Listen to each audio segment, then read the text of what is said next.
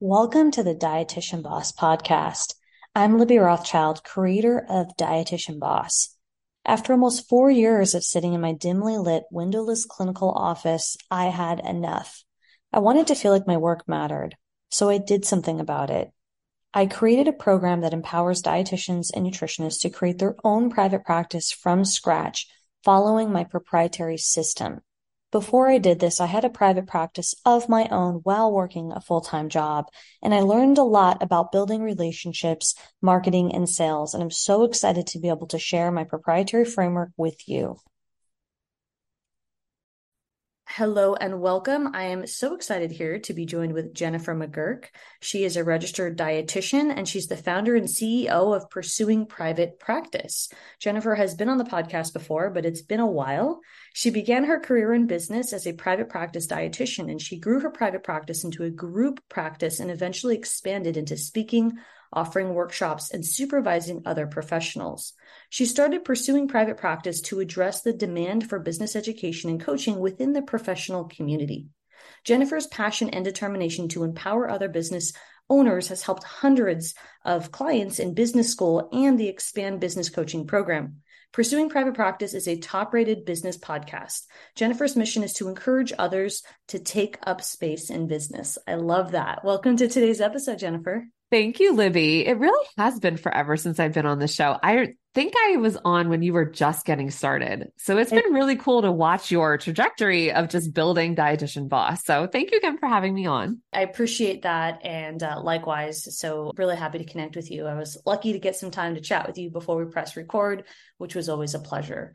And uh, what caught my attention specifically recently with you was that you posted something on Facebook that was really contributing to a great conversation about the future of dietetics private practice.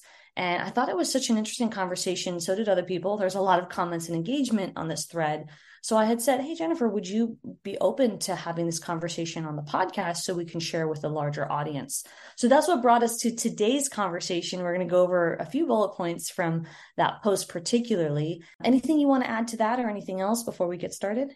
Yes. Well, I posted this right before I went to FNCE this oh. year, which is the largest dietitian conference, as you know, as many of your listeners probably know. So the reason why I posted it because I is because I wanted to get the conversation going before FNCE and figure out how I could further this conversation when I was there. So I have some updates after going to FNCE, which I think is wonderful to add to this conversation. Absolutely. And yeah. we'll see. Like, we'll see. I think the biggest thing with this post, the state of private practice, is that we're not 100% sure where private practice and the field of private practice and dietetics is going. And there are so many different options that we can do, like as dietitian professionals I love inspiring people to start their own business because it gives you so many choices, it gives you many opportunities, and private practice is an amazing opportunity. And at the same time, it can be just the beginning of you starting your own business and taking it even farther than what you imagine. So I'm so excited to have this conversation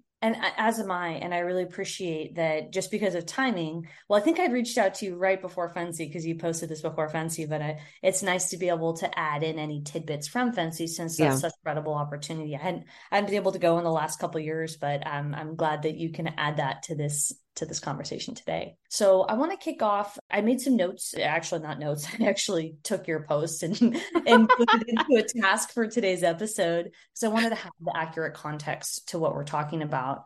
And on some of these topics, we might hit them lightly. We're just going to organically flow in this conversation and get some of your opinions and thoughts about it. I think you, the listeners, I think you're really going to enjoy this because these are some really good topics that I think we all need to think about as practitioners, yeah. whether we've gotten started, we are started in business, or we're further along.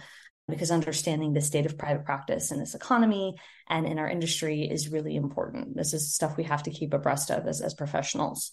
So many professionals still want to go into private practice, but they are fearful, right? We already mm-hmm. people were already fearful because we weren't told in school and we might not have standardized education and it feels it's it's difficult to master clinical and business skills simultaneously and in today's economic environment. And so what you're saying is that you think that there's a lot more part-time hustle private practices because professionals don't want to take the risk of leaving their full-time job. Is there anything more you want to add to that observation? I agree.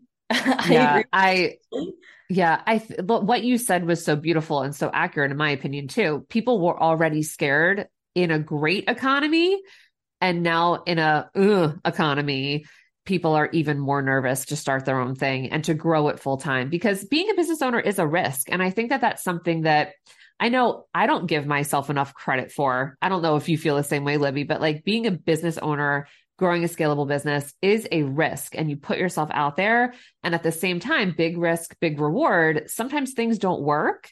And I feel like we are so scared as a profession to be a business owner, period. And now, even more so with the economy and people talking about scary things in the world, people are even more anxious around it. And it is a little bit riskier in a bad economy. Do, do we know, Jennifer, in terms of, let's say, 2008 or any other economic hardship times in the past. I guess we don't have stats with dietitians, but in general, is there any observations to know if there's trends? Oh, I don't know. That's I feel like you are so good, Libby, with research and stats and things like that. I don't know. That's a really good point, though. I'm going to try to find that out because yeah. I can only go off of that and ter- of course observation is a combination of, of ways yeah. that try to understand this on a deeper level but even just starting the conversation yeah. and reminding the listeners that if they're feeling and experiencing fear they're not alone but on, on yeah. the contrary this could also be a great time for people to get started because good things do come out of economic hardships and it could be a great motivation I, i've read before the reasons people become an entrepreneur and out of force and necessity is one of the reasons. It's not the yeah. sexiest reason, right? Becoming your own yeah. boss, feeling empowered and having flexible schedule. Those are all the, the the fun reasons. But sometimes we have to pay the bills. We don't have a choice. There's not another option. Another thing that I do want to say too, like with the trauma and the stress of the economy, the recession, with all the stuff going on in the world, we are creating more trauma for humans in general they are going to have a messed up relationship with food. Talking to dietitians, please know that eating disorders are going to rise. People are going to have multiple health conditions, that nutrition really does make a difference. And it's important for dietitians to realize that they have so much value in providing that care for our clients. And more clients are going to need our support because of everything happening up in the world right now. They might not necessarily, like clients might not necessarily decide that they need support tomorrow in a time of stress and chaos, but things only get worse. Like health only gets worse in these stressful times, and they will need support eventually. Yeah, I'm really glad that you added that perspective because I think that can empower the listeners if they're feeling distraught. Like, just as to remind everybody, there is a demand, there is a need people we, you know if we're serving people we're here to serve our clients and our communities and they absolutely need us through various health outcomes especially like you're saying the ones you're mentioning and their relationship yeah. with food because everybody's upset. And and it also requires extra training for us professionals to make sure that we're being mindful and we're practicing our behavior change modification motivational interviewing empathy skills all of that during these yeah. difficult for ourselves self-care which i know you love teaching but also in terms of being sensitive with our clients. Yes and absolutely. and our peers i just want to put that out there. Yes we are humans too. Business owners are humans too also struggling. Yeah. and i feel like sometimes we forget that as well Sure. You also mentioned in, in your post that taking insurance is more important in today's world. Mm-hmm. I, I believe that is in parallel with what the Academy says. The Academy pushes for insurance as well. I don't want to quote what they say, but I believe it's part of their vision to promote more dietitians to accept insurance. But we also believe that maybe the, the consumer market doesn't have extra money to spend right now. And mm-hmm. doctors and other health professionals are, are getting pushback about referrals. So if they're not in network, so what are your any kind of additional thoughts on that? Insurance yeah. is my, my, main world, so I, I don't know as much about this topic than you do. Yeah, so it's very interesting. I feel like there are two things that are going on at the same time that are opposite and yet very much true. I think taking insurance is really important because consumers don't have extra hundreds, thousands of dollars right now to spend on private pay providers. And at the same time, I hate, like, with a passion, the enmeshment that providers have with insurance companies because insurance companies do clawbacks all the time. They take, which means that they take money back out of people's accounts if they wrongfully bill.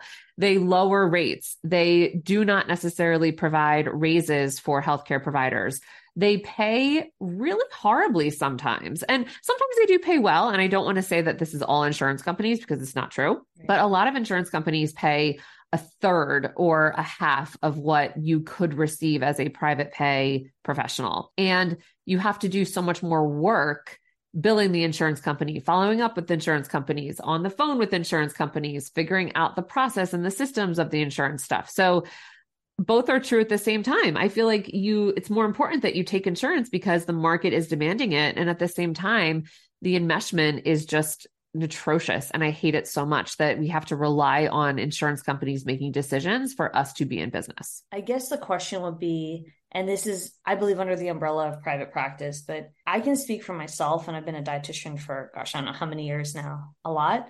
But back in school, there was no formal process or here you should take insurance and get your NPI. Like that wasn't taught. It was all about you have to get a clinical job first.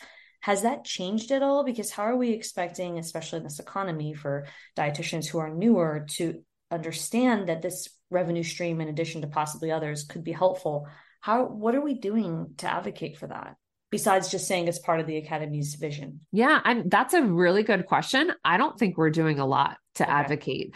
I don't exactly know what we are doing because I am not necessarily in the insurance world sure. either. I believe the academy is working on figuring out ways that it could be easier for dietitians to get like compact licensure, which yeah. will carry over into the insurance contracts and things like that. Because right now, insurance companies contract with individual providers. Hopefully, they can co- start to contract with more groups, more, I should say, like more seamlessly, because right now it is harder to add people and things like that. But I think hopefully, fingers crossed, we're moving towards better systems, more care for clients, and not necessarily letting the insurance companies dictate what happens. And at the same time, I don't think we're there I don't think we're close to being there yet. Yeah, Hopefully moving in that direction. But I know there was a webinar several months back from the academy that everyone was super excited about. And and I compact licensure, that's what nurses do. That's what physicians yeah. And I love that they're pushing for dietitians to do that. That's one piece. That's making yeah. the licensure piece easier. But we still have to think about all the steps to help make insurance, if we do believe and want it to be accessible for practitioners, for dietitians, the question would be like what what are we doing on a local smaller scale to get folks interested in it? And that's a whole other podcast topic but i'm just putting it out there for food for thought. But thank you for your thoughts on that. And i have changed my tune. I mean i know i used to poo poo insurance and i've talked about this openly.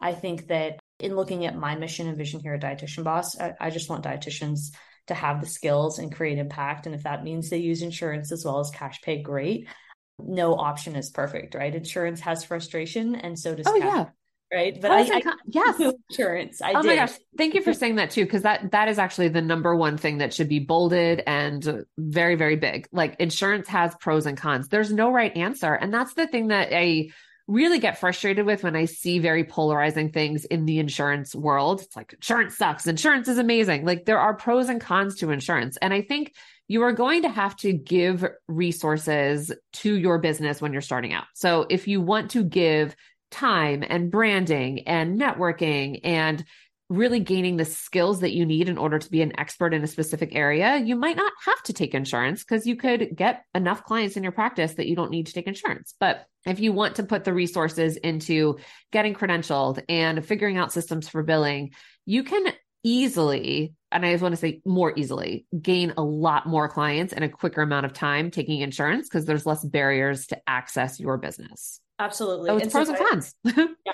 And I, I, just want the listeners to know that, you know, you could, you could do both. you know, yeah. And you could do absolutely do both. Yes. Yeah. A lot, you know, a lot of dietitians that are successful, uh, they'll, they'll toggle and they, they can make those decisions and create their own path. I think that the part that's challenging, let me know if you agree, Jennifer, is just making that decision fatigue what panel should I take? Should I take insurance? Should I hire another dietitian? Is it a contractor or an employee? Uh, which again, the law dictates, not yeah. necessarily your opinion. And then there's the other revenue streams that you offer. So, so there, I mean, that's a whole different topic, but I do just want the listeners to know that there are a multitude of options. My, my, question is just about what we're doing, what's been happening to make this more accessible for newer clinicians in general, dietitians, and I don't know that answer. I can look it up, but it, it's I do know compact licensure is is out Yeah. there. That's that's Yeah. good. And and that's It's a starting, larger yeah. scale. That's a larger scale initiative. I'm I'm talking more maybe at a local level, but I'll do some homework on that.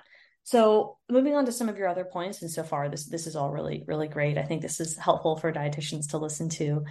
We're going to publish this episode really soon, so before the end of the year, they'll get to hear these these thoughts that that you've had in, in our conversation. So insurance companies, you had said that they're they're not here to support small business owners or care about their clients. Yeah.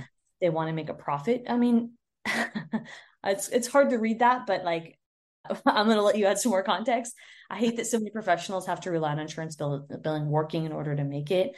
I hate the idea, and this is what you wrote. I hate the idea that many professionals are enmeshed insurance company to receive revenue in their business. I load the stories I hear about insurance headaches, not receiving appropriate pay, clawbacks, and the time spent on the phone. Yeah, I mean, this is what made me feel like insurance was a bad guy, and I I, I take back it, if I, yeah, I was immature in saying that because it's not that simple. It, it's like Yeah. said, it's a way to, there are pros and cons. Pros and cons. This, this stuff scared me. Oh yeah. And and the thing is like this is where I think it's a skill as a clinician to be able to hold two truths at once that are very opposite.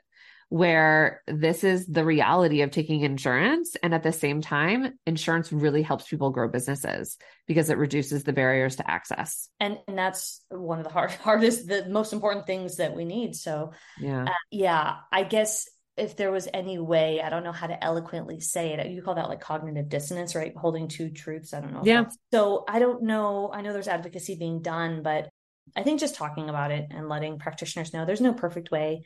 When you choose, there's no perfect. Mo- I mean, I'm all about memberships and cash pay models that are leveraged, but it's, it takes a lot of work to be able to learn the skills to do that as well on the front end where insurance is just a whole different process. So just just something to consider and the skills that you have to be open, have an open mindset to spending time on billing and all of those other aspects. Yeah. And the learning curve is, is a little harder on the front end, right? With insurance. The yeah, it's it's like anything. I mean, I think so. So I can't speak directly. I never took insurance in my private practice, but I have worked Right. with hundreds of professionals in business school, and probably about half of our people take insurance. Sure. Half don't.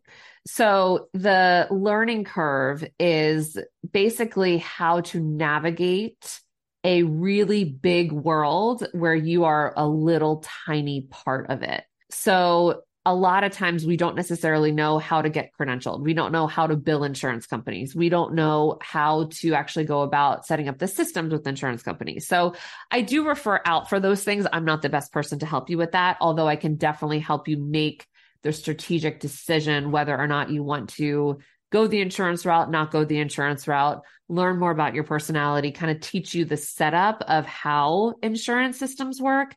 And then, of course, I always just refer out to people that know more than me. Yeah, Absolutely. And, and Yeah. I think that that's fantastic. The same way that, you know, we would if we have someone come to us with anything that, you know, that someone else would be able to suit better. Yeah. So I believe that the last kind of note on insurance before we, we move on would be that some professionals are making the choice to drop insurance panels. I don't know if you're seeing that, like as you said, half your clients Yeah. Uh, with the work that you do, and they're working less, work less but cash pay, but ultimately come across making the same amount of profit for less time. It works if you're a solopreneur, but again, that's not true if you're a group practice, which Yeah. is not, which is tricky. Meaning, if you employ other practitioners under you and they're seeing patients to increase the volume in, in your practice, you might not be able to bring in enough cash pay referrals in today's market, which is a big deal in terms of what business model you choose and how you want to grow your practice and the vision, right? Yeah. You also think that your clients are ultimately suffering and not receiving care. So many individual providers feel responsible to take insurance, and so many have sliding scale spots and just accept it in order to help individual, and the system is broken. How do we navigate this issue? I don't have any answers here. I just really appreciate you posing the question. I know it's so tough. I think, well, yeah, the last, the last bit on insurance is that I think when you are a solo provider and you want to make an X amount of money, Mm-hmm. usually that means that you have to see X amount of clients. That's not a crazy big number. Like if you want to make six figures in private practice, you might have to see 20, 25 sessions a week. It's doable. Yep. But when you have a group and when you need to see 100 sessions a week, 200 sessions a week, because you're employing other people, you're paying for benefits, you're paying for all of the expenses that group practices have. You need those sessions to come through, or else you don't have enough revenue to really grow your business and to support your business as a foundational part of just running a business. So if you're seeing, okay, a 20% drop off of sessions because of the economy, because of people not being able to afford things, that's certainly true for, I think, all brackets of income. I think people are, no matter if you're making a lot of money or not making a lot of money, what I've seen and what some of my friends in the financial, you know, world have seen is that people are just a little bit more hesitant before they make spending decisions. Oh, so yeah. because of that, a lot of times we're lessening the appointments that we have, the things that we're responsible for. It can work if you're one, if you're just a solo provider and you're one to one, and it's okay to just decrease your revenue a little bit because you're still taking in that money. But when you have a group and you've all of a sudden decreased sessions 10%, 20%, it's a huge deal. So insurance really helps give that extra wiggle room to be able to give again the barriers to take away the barriers for people to access care. Appreciate appreciate you sharing that. And I think it's just great for anyone to have a reality check and, and listen to the conversation and be a part of this conversation as, as you've invited them to do. Yeah. So when it comes to multiple streams of income for protection, which is basically what you're just talking about, a scalable offer can help you leverage your expertise and is perfect to complement one-on-one work or insurance work, right? Whether you're solo or group practice. Yeah. And you've seen success in selling courses, workshops, group programs, and add-on intensive work with certain clients. And you think it's a missed opportunity for dietitians and healthcare professionals at, at large, but we're afraid to step outside the box. First of all, this is my jam. So I, I know, I feel like you said that I know that we talked about insurance well because I wanted like your questions your your points were so good. I I really want to talk about everything, but this is to me this is what I believe so passionately about. And so what do you think would help dietitians yeah, I I think remembering that building a private practice and starting a business, starting one to one is such an amazing foundation for you to scale. So, thinking about scaling, taking your intellectual property from your private practice, whether it's your method of working with clients, whether or not it's, you know, having a workshop that you've created, seeing how the process of one to one is very similar for a group of people and creating a group program. You know, these types of scalable offers really do help leverage your work in solo private practice. So I really believe that a lot of people get into private practice because they want to help people. They want the flexibility. Again, what you said, Libby, in terms of like necessity. There are so many reasons that we get into it, but then I think we don't necessarily push ourselves outside of our comfort zone as much as we should.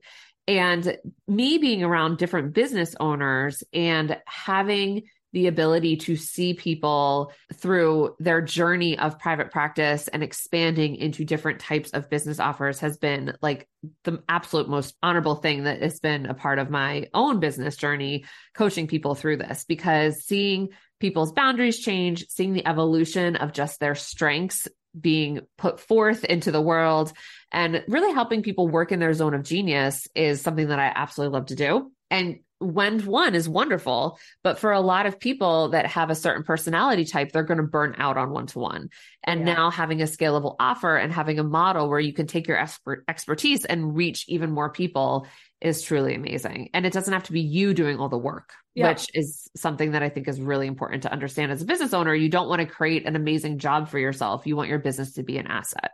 And I just want to add to that, yes, to all of that, and creating an asset from being an amazing job is is a process. Oh yeah, hundred yes. It, takes, it takes some time and energy and and a lot of learning. And I think it's a really great way for dietitians to look at adding value and thinking about what what their mission and vision is and how they can align. I, I believe every dietitian can incorporate some type of a scalable offer. I'm not saying it has to be a membership or group program or an intensive, but thinking about what might work and testing and incorporating these multiple revenue streams is, is absolutely uh, important and rewarding. Yes. To, to learn. Yes. Oh my gosh. Yes. And having support, whether or not you have a team member, a virtual assistant, contractors in your business helping you. Typically, when you get to the scalable offer part of your business journey, you're going to need a team of people. It's very hard to do everything by yourself. And you will probably burn out if you try. But getting to have that support and providing a job for someone is just the most incredible thing. So it really goes both ways. Yeah. And if you can find the right person that's aligned and loves the work they're doing, yeah. it's ideal, right? Because they're not gonna they're not gonna retain if that's not a fit. Whole yes. other skill set when it comes to that. If we were just to just because I love this topic so much, if we were to summarize in your perspective the three biggest barriers that you see dietitians experience when it comes to this missed opportunity of a scalable offer what would you say they are? Oh, barriers. I think not not having enough examples of scalable offers in our profession i think is definitely number one. There's not a lot of people doing this type of work so we think private practice is only one to one forever and ever and ever. So i think the examples and like the inspiration is definitely a barrier i'm going to pull a stephanie clairmont and say technology like she talks about technology all the time as a barrier. And I think that, I mean, I love technology. So that's not my barrier. But I think for a lot of people, they're scared of the technology. They're scared of setting up the systems and figuring things out to really focus on scaling. Cause a lot of people think, oh my gosh, if I have a scalable offer, it's so much more work for me. But when you have the right systems in place, it's less work for you. And what is number three? I mean, maybe it's mindset. I think that's another important one too. Like people just fear people fearing, you know, other people not necessarily getting results if they're not with them every single step of the process. I think that mindset shift is another barrier. I, I would agree. I might put mindset as number one. yep. Uh, but but it's so so as a recap, you said examples because yeah, inspiration. Yeah which makes sense because private practice is still considered taboo. So if you're looking at alternative ways to do private practice beyond insurance, beyond one-on-one, even telehealth is still new, right? Yeah. It's a lot of newness we're throwing out there. And, and then we're adding this model and it's it's a very future concept. So I can see that more examples are better, which is why I think it's great that dietitians are able to talk about it and share their stories. Yeah. I fully agree technology, because again, it's it's a lot to learn. And then if you make any changes and need system updates, you have to learn how things work things break. So there has to be some type of uh, upkeep. And then I yeah. think a lot of people overcomplicate it and they yeah. make a lot of unnecessary tech moves that are either you either automate too soon or too too late. And, and so there needs to be a finger on the pulse when it comes to that. So I agree with that, that technology because that's the medium that we use to to support these offers. And then mindset, whether it's I don't know if I could do it or I'm feeling uncomfortable, and it kind of relates back to the first point, which is I don't have enough examples. I would also add misinformation. That's the biggest thing I see with scalable offer is that. Dietitians that that we serve here at Dietitian Boss, they just don't know how to do it.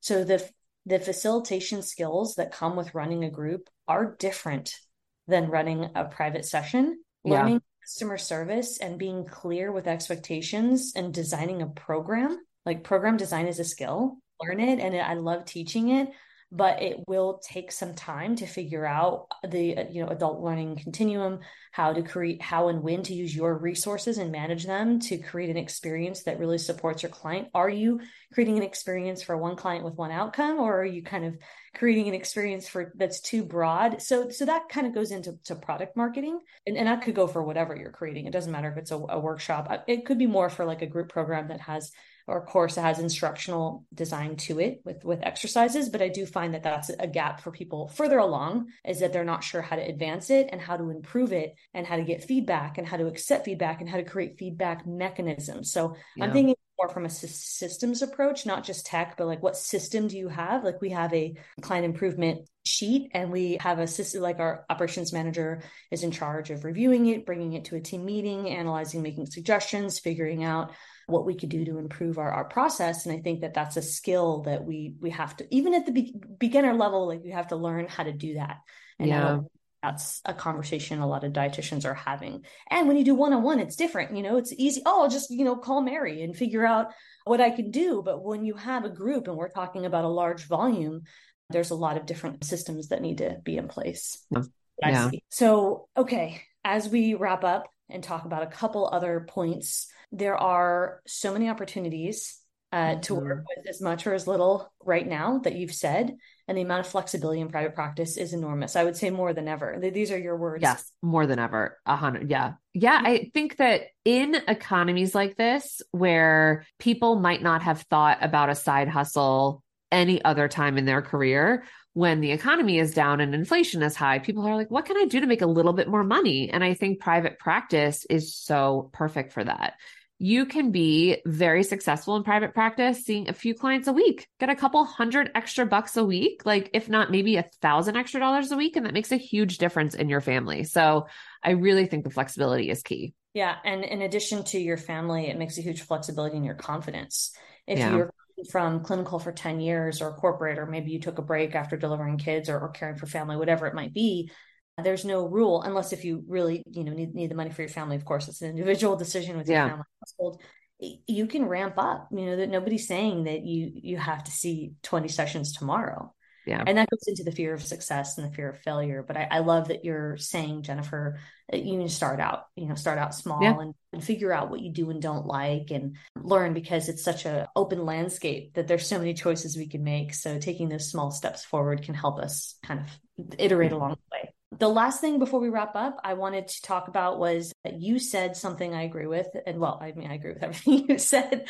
You said, I believe that social media will become more important to grow a business in the next few years. And at the same time, more and more people are annoyed and frustrated. I do not have a great answer for this one, is what you've said. Yes. So you, know, people you can have, teach me, Libby. Have a love hate relationship with social media for so many different different reasons and i know it's it's still new for dietitians to use social media and as a business tool so when you anything you want to add to that or do you want me to ask you like a poignant question about this no, I think so. So, this is the trend that I am seeing in private practice that people that are setting up and starting can absolutely get their first few clients with the people that they know, networking, local community, reaching out.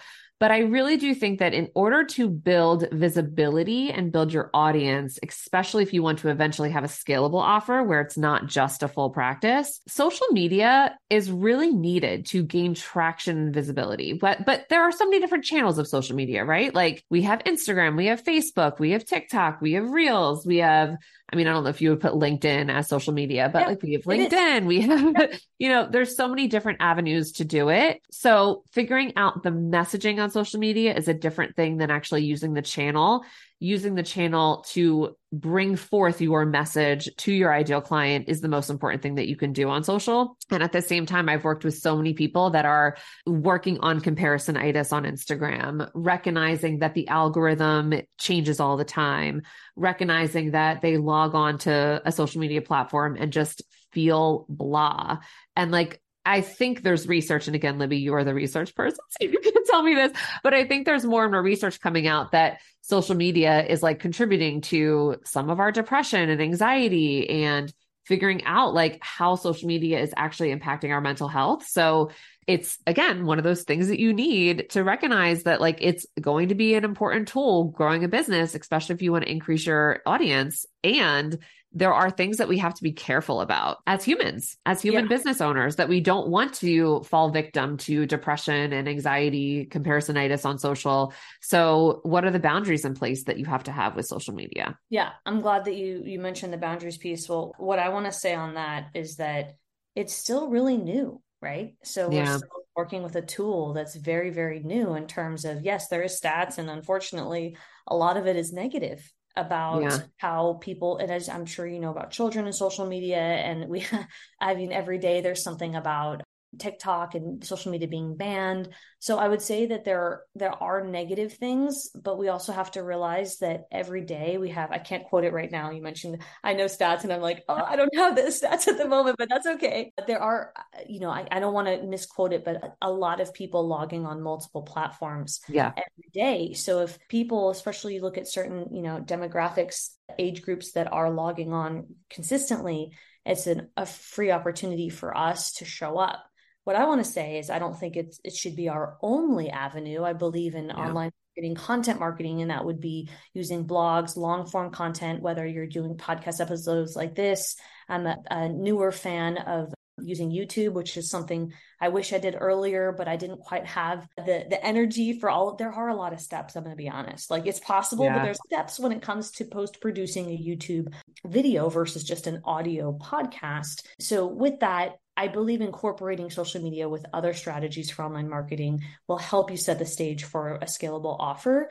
But the boundaries in place would need to be okay, when do I not add to a conversation? When do I leave a conversation? How many minutes a day am I using? And that can be challenging for people, especially because social media is such a integral part of our conversations. And for those of us, there is stats that show we're, we're more introverted post pandemic. And if we're not leaving the house as much, we're working from home, like like me and, and you, that can create this disconnect that we have social media fill a void. So I think looking at the way that we see social media and we limit it and use it for business purposes is helpful. I think the conversation gets convoluted when we when we see social media as negative and blame it, but we're really mixing business and pleasure and we're using it not always strategically and then it gives it a bad reputation.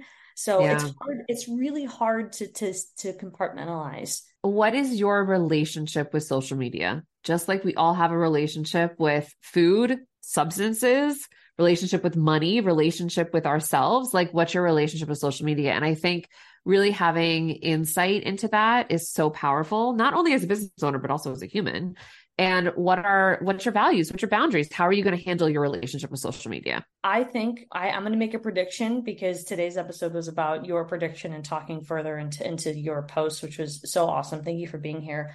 I predict the same way that there's money mindset coaches, there's going to be coaches for how you your relationship is like with social media and maybe even broader online marketing um, in the next few years. I still don't think people can distinguish between content marketing and social media marketing in any forms. I, I think it's still a little convoluted in terms of oh, is there a difference between SEO and and TikTok because it's still new and that's understandable. I, yeah. I in any any harm. I just what I mean is that it, this is still such a new topic that I think there will be more people helping with managing relationships in, in context of how do we use these tools effectively in the yeah. future. Oh, I love media manager, but like a mindset social media manager. Yes. Oh my gosh, Libby, I I think that I've never heard that before. You were the first person that has said that to me that I've heard that before, but I agree. I think that that could be a thing. I made it a spot, and you go, go trademark that.